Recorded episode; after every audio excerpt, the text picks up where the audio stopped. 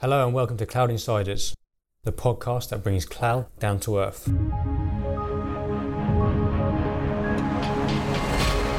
Hello and welcome to Cloud Insiders. Today we're talking hybrid cloud and we're joined with Hitachi Vantara's Rob Rowe and Xtravirt's Curtis Brown. Thank you guys for joining us. If you can introduce yourself. Rob, we start with you first. Hello, I'm Rob Rowe. As, as you said, I work for Hitachi Vantara. I'm the practice lead for cloud and data mobility in the UK, and that uh, spans that sort of full breadth of cloud delivery in, in, in a hybrid sense. Perfect, thank you. Curtis? Yeah, I'm Curtis Brown, lead consultant with Xtravirt, um, specialising predominantly in infrastructure solutions. Um, so, in some respects, hi- hybrid cloud, cloud, and so forth is good fits, but I also do end user compute as well. Excellent. Thank you. So, what is hybrid cloud then?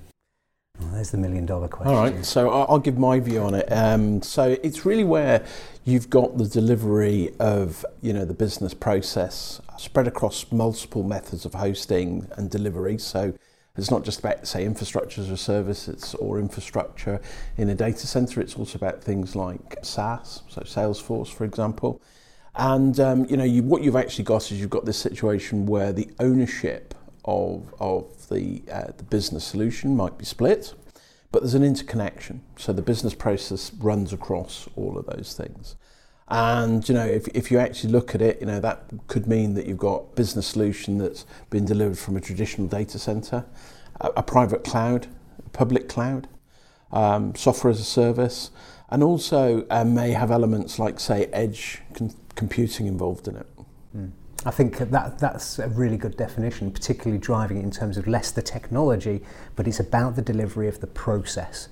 Um, at the end of the day, there's a, a kind of acronym, uh, not an acronym, a, a good description from an EUC side of it's not the operating system, it's not the desktop, it's not even the device, it's the application.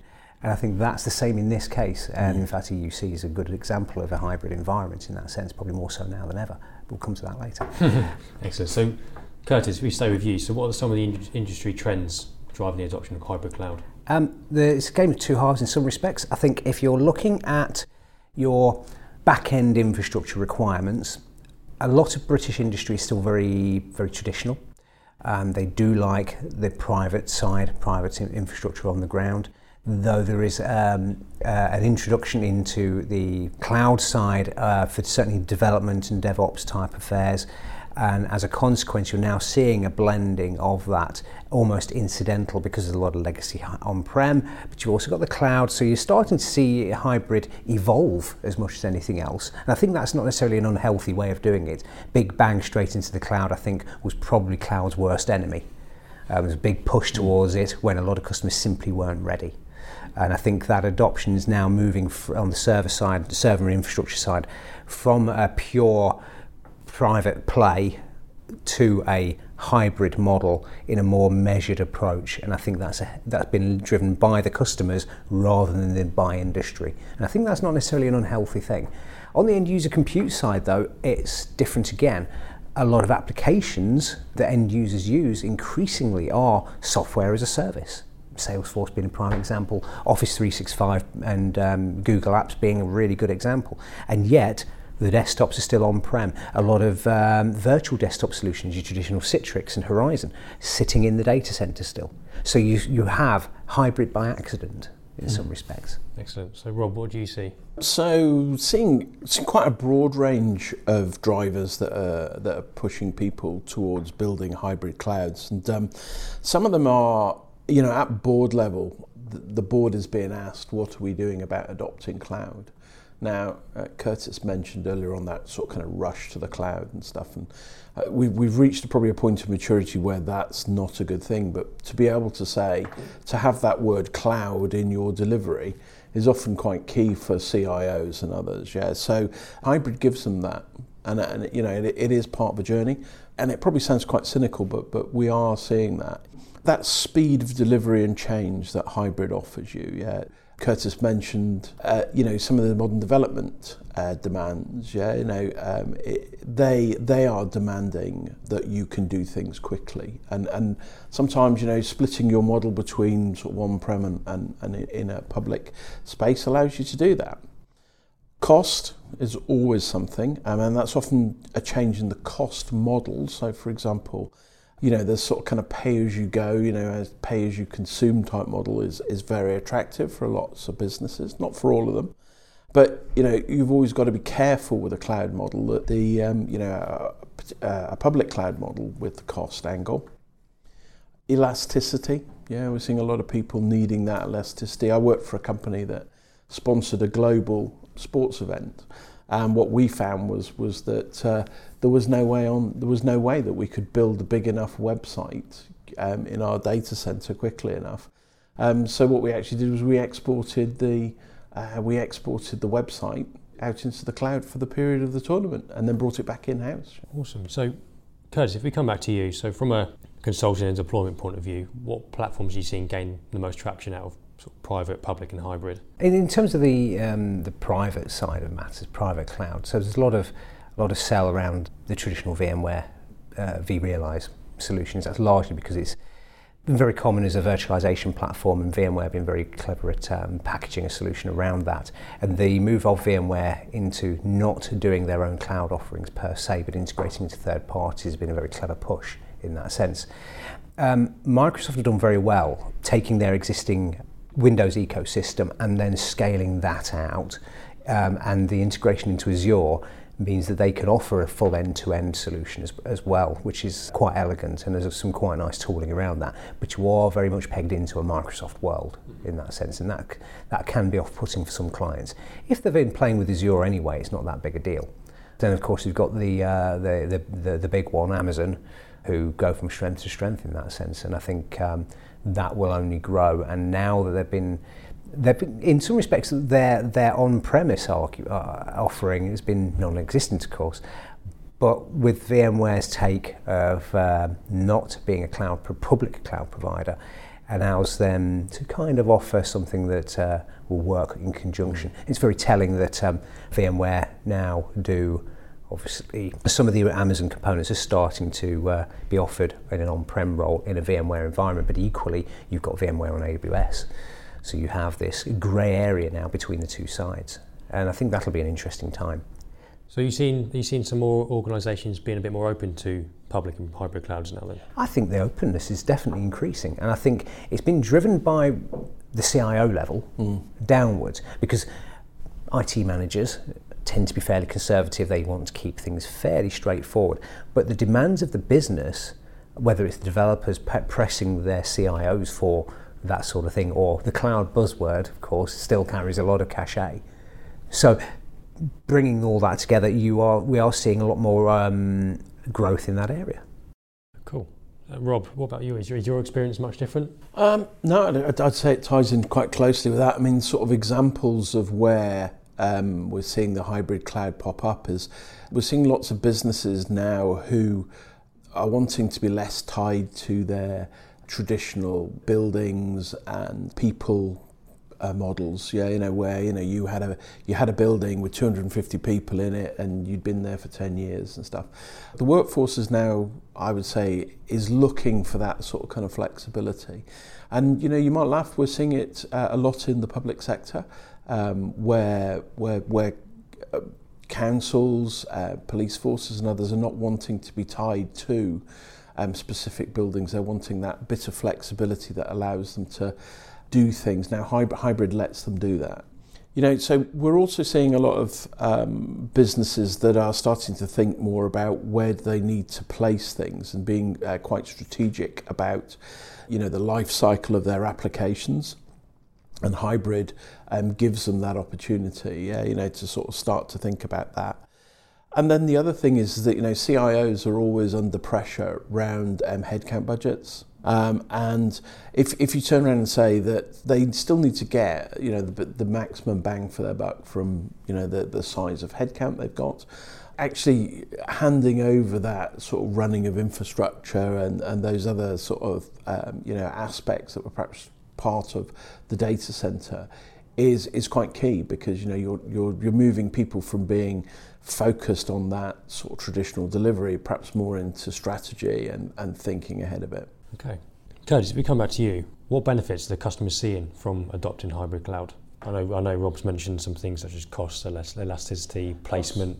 Cost and elasticity are, obviously big factors, but I think um, the flexibility. I had a customer a little while back. They were delivering a desktop solution using offline desktops, and part of that desktop solution required the delivery of an image via a web server. Sure, they could have done it in one data center in their own data center, but what they did was use a cloud provider to distribute that image globally because the cloud provider could offer different geographic zones around the world, replicating that image globally, which meant all users could download that image regardless of where they were from their local geographic copy. And that's just a simple win. That was a tick and a tick box exercise. Now, you couldn't deliver that with an on premise solution. You had to go for a, a service solution driven by the cloud. And that's just one example of that. And yet, you can turn it the other way as well and look at um, there are times where security requirements and um, particularly uh, the compliancy and legislative, legislative requirements mean you've got to be more careful of that. But that doesn't necessarily preclude using a cloud provider, so long as the cloud provider can meet those uh, requirements, whether it's uh, Azure doing their government cloud offerings. So there are approaches that can even mitigate that now, which there wasn't there even only a few years ago. Now the cloud provider is getting very good at offering what the customer wants, whether it's co-hosted or not, dedicated resources in some cases something that a few years ago cloud wasn't dedicated resources you shared whether you liked it or not.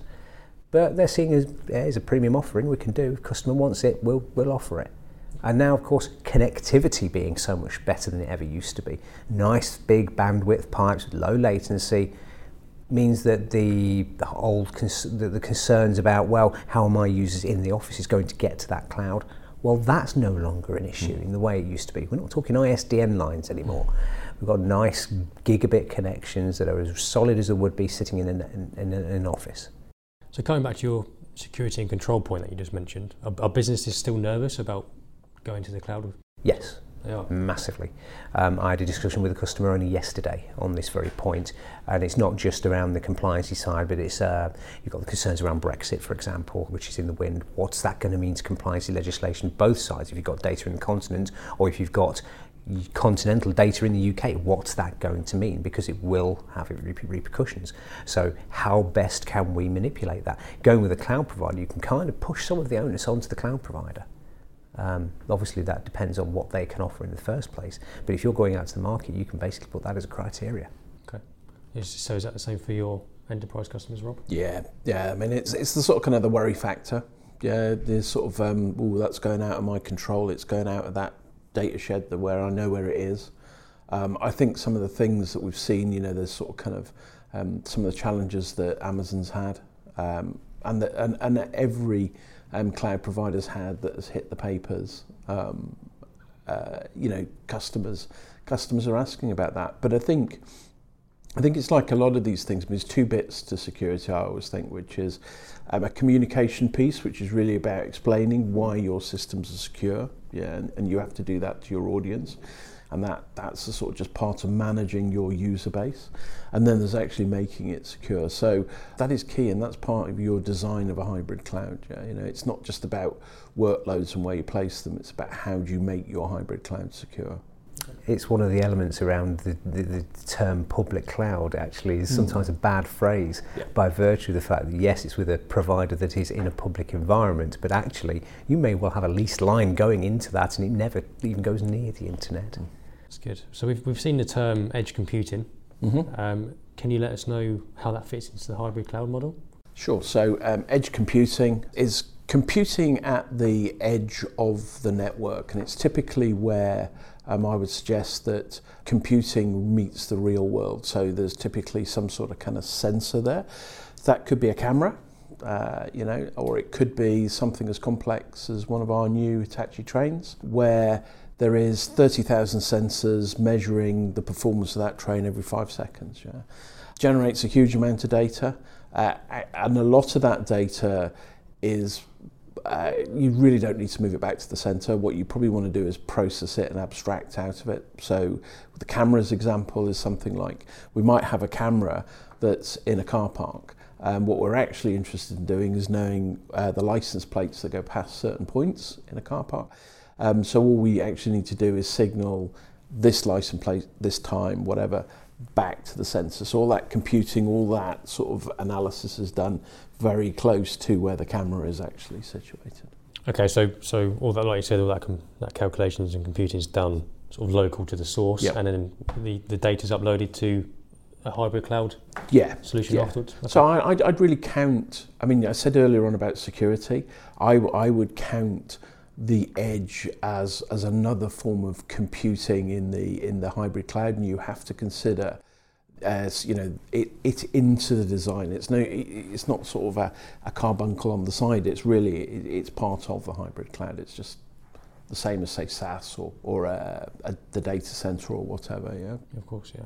So what else are Hitachi Vantara doing with within the hybrid cloud space? So I, th- I think probably the thing that um, people are probably most aware of is our Hitachi Enterprise Cloud. Yeah.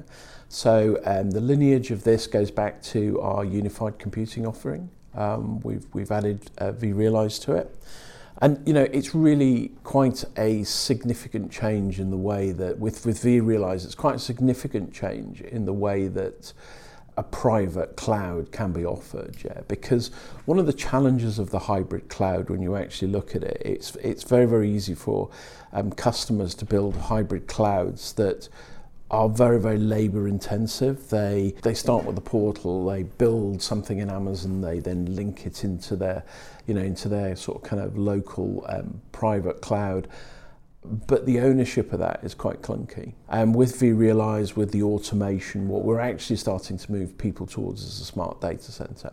And that ability to um, govern and control and automatically create the virtual machines that the workloads will run on.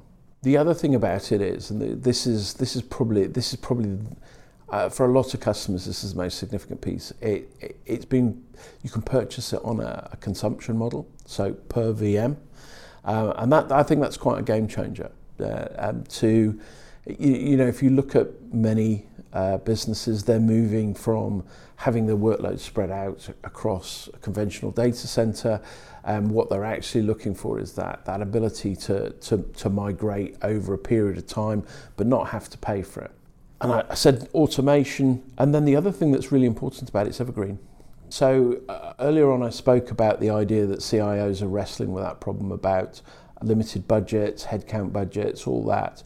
To be able to take away that planning for the underpinning infrastructure is quite key because if it's evergreen and all you've got to worry about is what type of virtual machines I'm putting on it, then that quite changes the picture for a lot of CIOs. Of course, yeah. So, Curtis, if we come back to you now, what solutions have you come across then from a consulting point of view? Well, for the most part, um, most of most of what I deal with has been uh, VMware based, so uh, VMware professional services offerings, that sort of thing. So a lot of it's been vRealize operations managed. But again, I, I'm particularly impressed with the consult with the actual um, consumption model of per VM in that sense, because the trouble is with a lot of on-premises sort of approach is that you're still having to buy at the end of the day blades with so many CPUs, so much memory, and so much disk, um, and then May, there may be an internal model for pricing out virtual machines after that, but it doesn't get past the uh, underlying infrastructure they're having to carve out. So quite a nice model in that sense. And I don't think there's much else in the marketplace that actually achieves that kind of thing, other than going with a hosted provider that is offering something along similar lines. But that's a ho- traditional hosting offering, maybe with some bells and whistles, as it were, in, the, in terms of the provider providing said tin.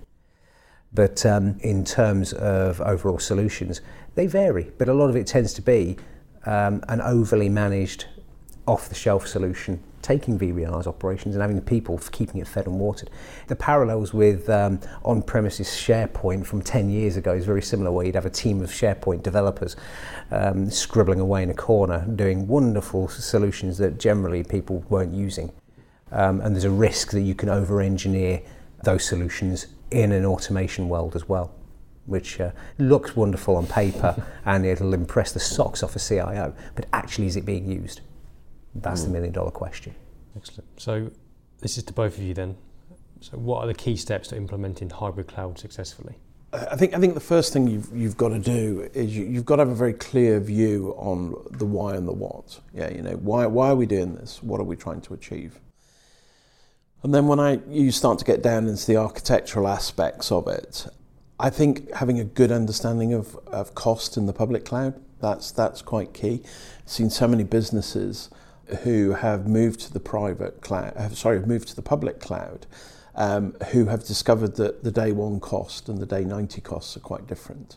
And the moves that, say, um, you know, a, a public cloud vendor makes can, can make quite a difference to their cost model. I would add that another aspect that needs to be looked at is where they're coming from. Not just in terms of what technology, technology stacks have already got in the estate, which is no doubt an important factor, but also where they come from in terms of processes and policy within the organisation. Do they already have a charging model, even if it's for buying, uh, buying and managing physical hardware um, or for existing virtual? Um, but also in terms of how their internal processes work for software development or business management because you've then got to define how that whole cloud delivery process will dovetail into that and even how that will impact existing systems as well.